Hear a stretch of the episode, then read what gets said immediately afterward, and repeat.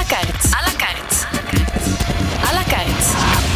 Met Robbe Petitjean en Robert Esselings. Vanmiddag een klepper van formaat, dat mag ik wel zeggen. Guy van Hengel van Open VLD, tegenwoordig ondervoorzitter van het Brussels parlement. In een vorig leven ook nog Brussels minister van eh, Begroting en Financiën. Ja, Guy van Engel, u is inderdaad de eerste ondervoorzitter van het Brussels parlement. En ik kan me voorstellen dat uw leven er vandaag helemaal anders uitziet. Is dat ook zo dan voor de zomer? Dat is ook zo, ja. Rustiger. In die zin dat eh, als je minister bent, en ik ben toch lang geweest in verschillende jaar. regeringen. 19 jaar heb ik uitgeteld. Ja, zo is dat. En federaal en Vlaams en Brussels. Ja, dan, eh, dat eh, stopt nooit. Hè. Je bent eh, heel operationeel, praktisch bezig. En dat is bijna 24 uur per dag, eh, 7 dagen op een week, 365 dagen per jaar. Ehm, als je in het parlement zit, dan heb je debatten die gehouden worden. Maar aan het eind zijn die debatten gesloten. En heb je wat meer tijd voor jezelf eh, buiten, buiten het politieke gebeuren. En wat hebt u gedaan in de zomer? Wel, ik heb eh, rondgetrokken met mijn vrouw in Frankrijk. Eh, we hebben zo onze eigen ronde van Frankrijk gereden. Ik heb in Marseille gezeten, in Montpellier. Paar steden gedaan, een paar kasteeltjes gedaan. En u hebt ook eh vele geknutseld, heb ik gezien op Facebook. Eh, Ja, ik, ben, eh, ik doe dat graag. Ja. Zo een beetje, ja. In mijn, ik heb zo'n werkplaatsje thuis en we gaan dingen, dingen maken. En, wat het liefste wat ik doe is feitelijk hout bewerken. ja. Ja. Kastjes, kastjes eh, in orde brengen en stoelen repareren. En verven en dat soort dingen? Ja, ja, dat we weten het allemaal nu. Eh 19 jaar lang minister, het is een eind, maar het record van Jos Chabert, 31 jaar lang minister, hebt u niet kunnen breken. Nee, dat, is ook, eh, dat zal nog heel vele jaren op eh, de, de tabellen nummer 1 blijven staan. Eh, Jos was een fenomeen. Hè. En ehm, ik vind ook wel, hij heeft het eh, bijna tot zijn tachtigste gedaan. Hè. Eh, dat was ook echt niet mijn bedoeling. Ehm, ik stel nu mijn ervaring ter beschikking van degenen die in het parlement zijn en, en van, van eh, de hele club daar, meerderheid en oppositie eh, door elkaar. En ik hoop dat eh, nog enkele jaren op die manier mooi te kunnen invullen, nuttig te kunnen zijn, maar ik ben echt niet van plan van tot mijn tachtigste door te gaan. Ik heb me ook laten vertellen dat u met de fiets naar het parlement gaat. Klopt dat of niet? Ja, dat is een heel speciaal fietsje. Dat is een fietsje zonder pedalen.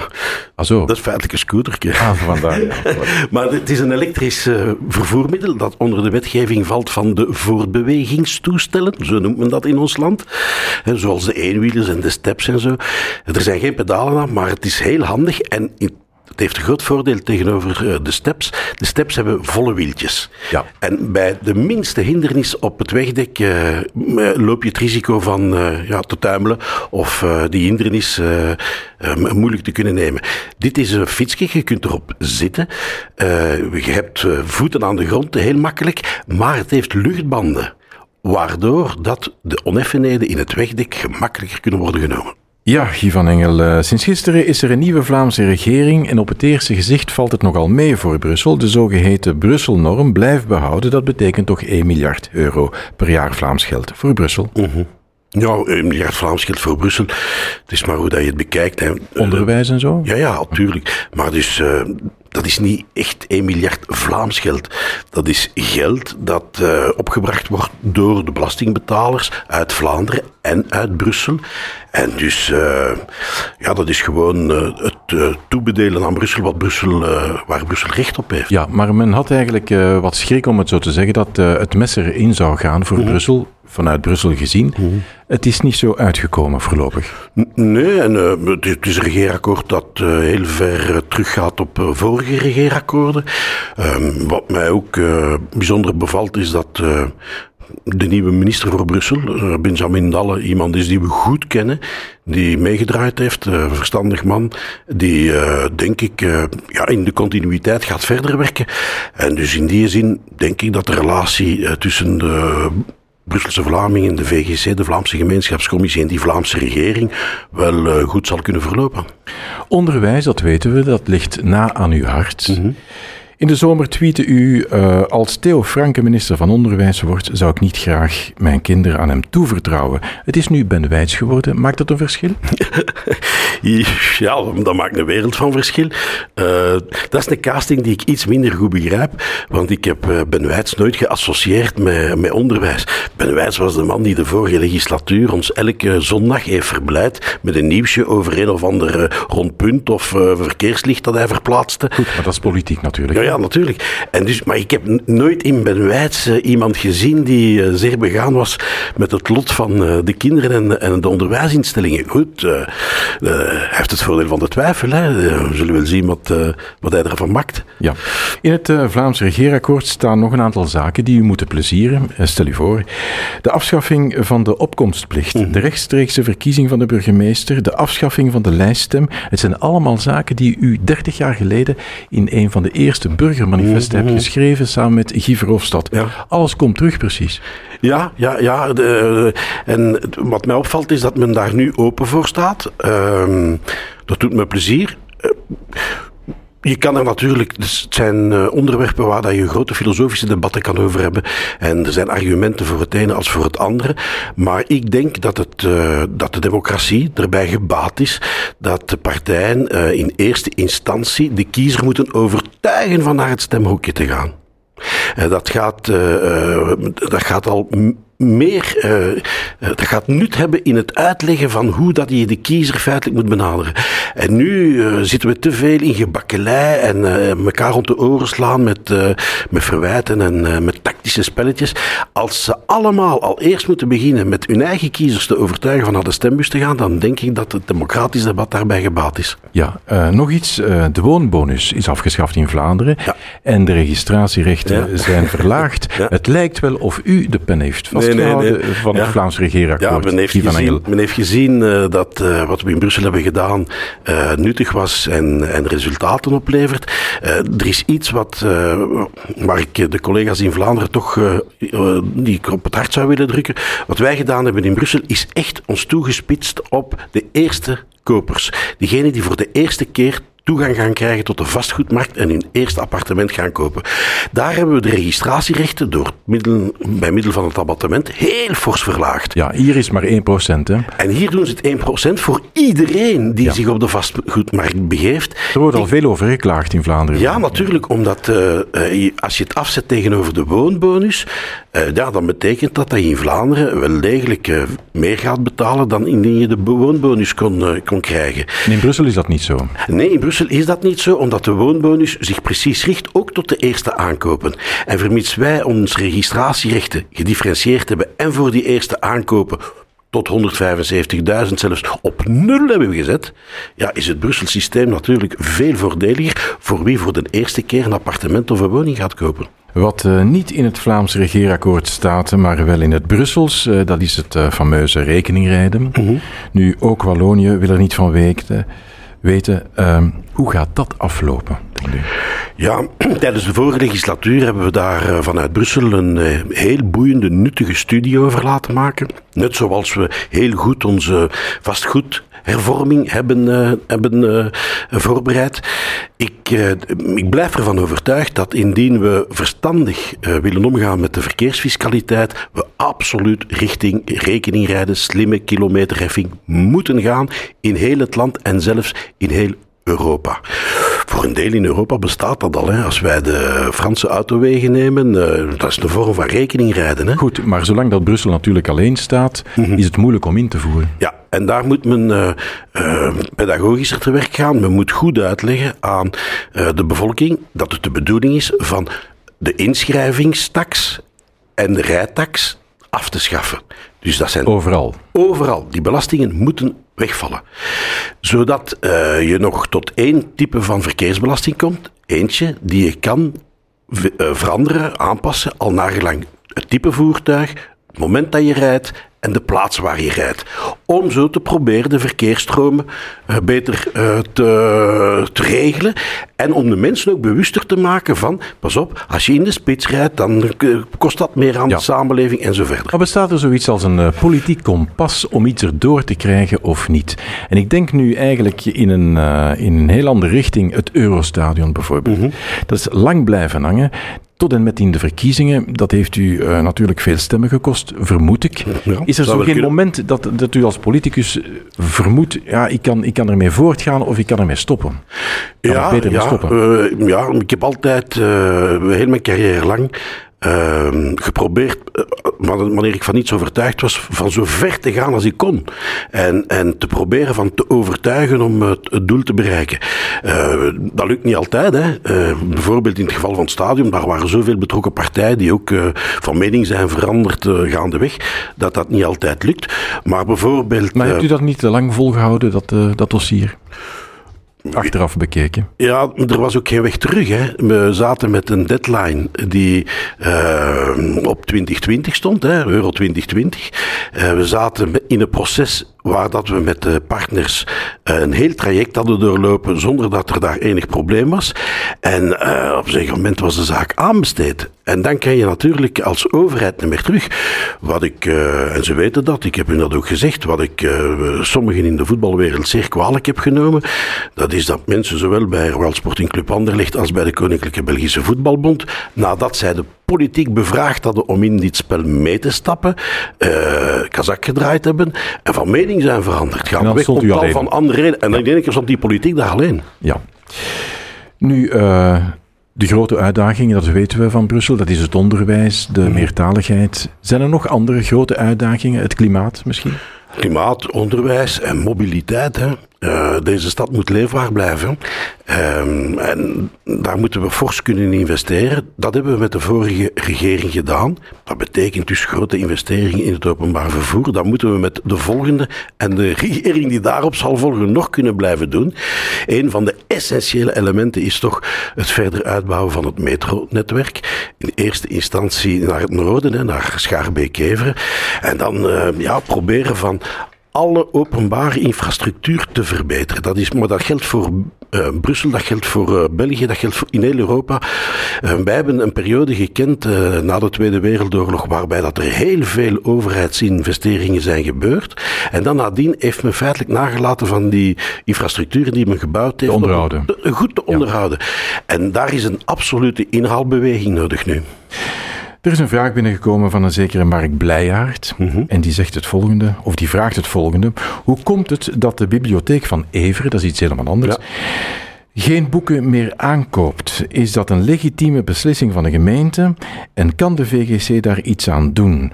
Dat is de vraag. Ja. Hoe komt dat? Dat was een technisch probleem in uh, verband met de Everse begroting.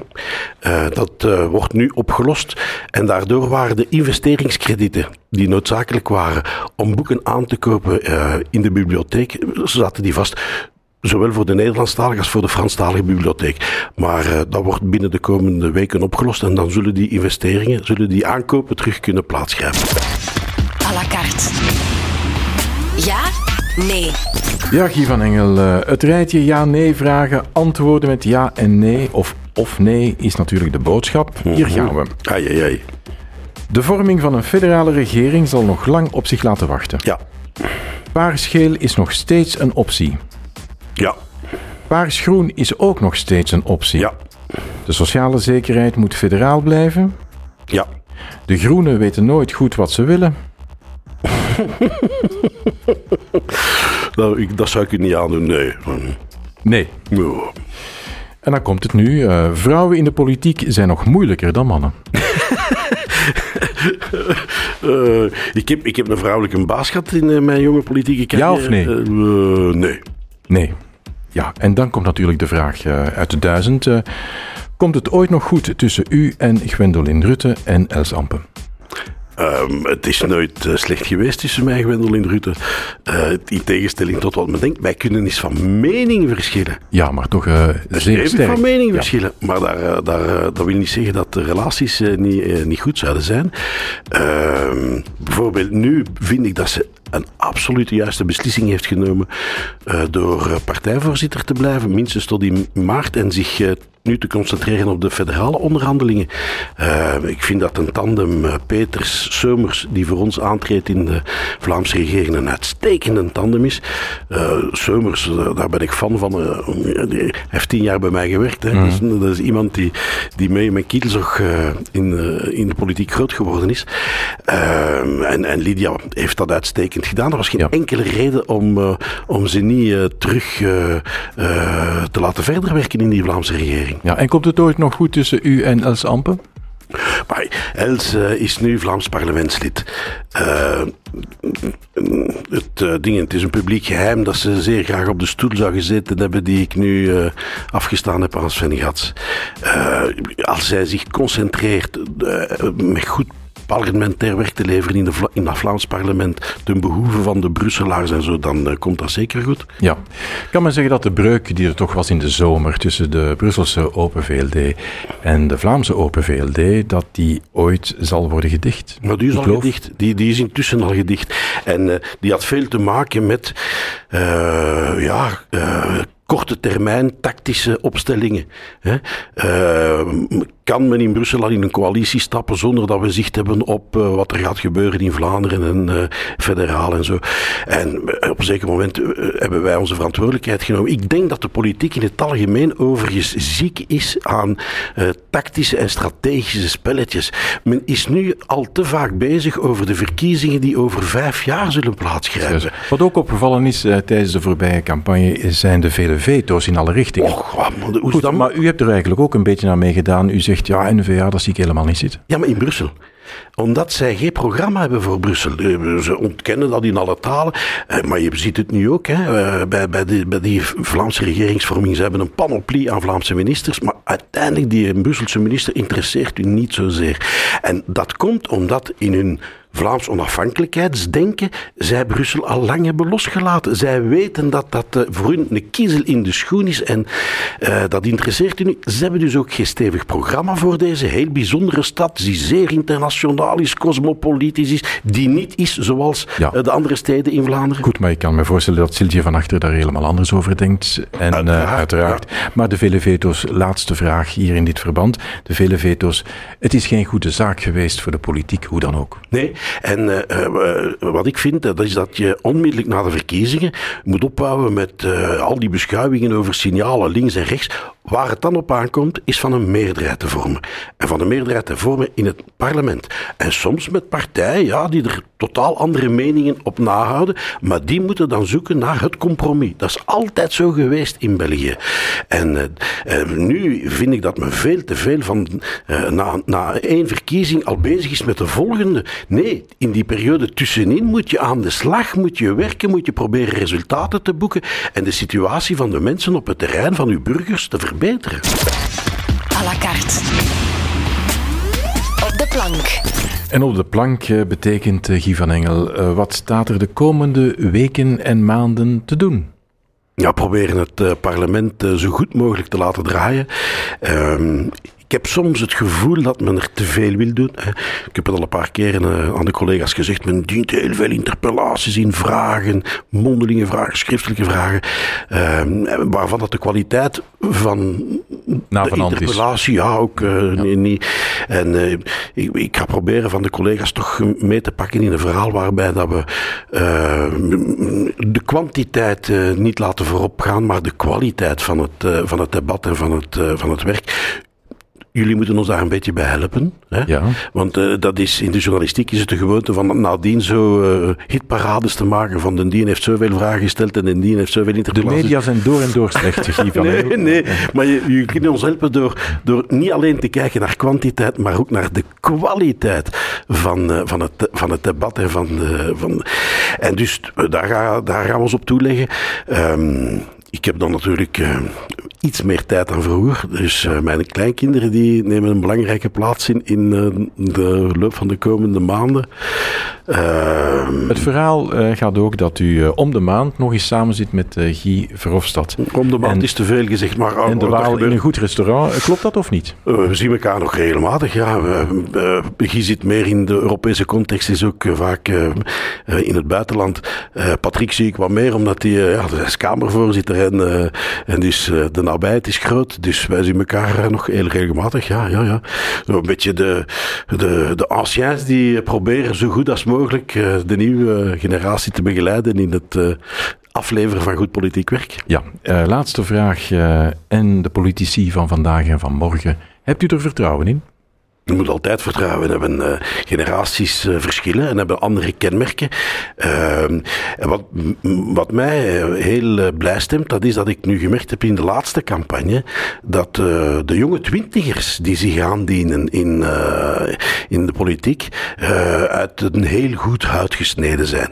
Ik heb zo altijd wat het gevoel gehad dat de, de, de generatie na ons en zo mensen zijn geweest die altijd heel gedreven waren in het ontwikkelen van carrière en, eh, en minder met de publieke zaak bezig waren dan met strategie en politiek, de spelletjes en eh, de, de, de marketing van het geheel en minder met de inhoud. Maar ik heb gemerkt dat de, de, de generatie die nu aantreedt, de twintigers van vandaag, de, de prille dertigers, dat dat ja, jonge, jonge mensen zijn die veel meer met inhoud bezig zijn terug. En dat pleziert me. Er is nog hoop dus. Het zal, het zal, wel zijn dat die uit het juiste hout gesneden zijn. En Guy van Hengel die kan het weten, want dat is zijn hobby, hout bewerken.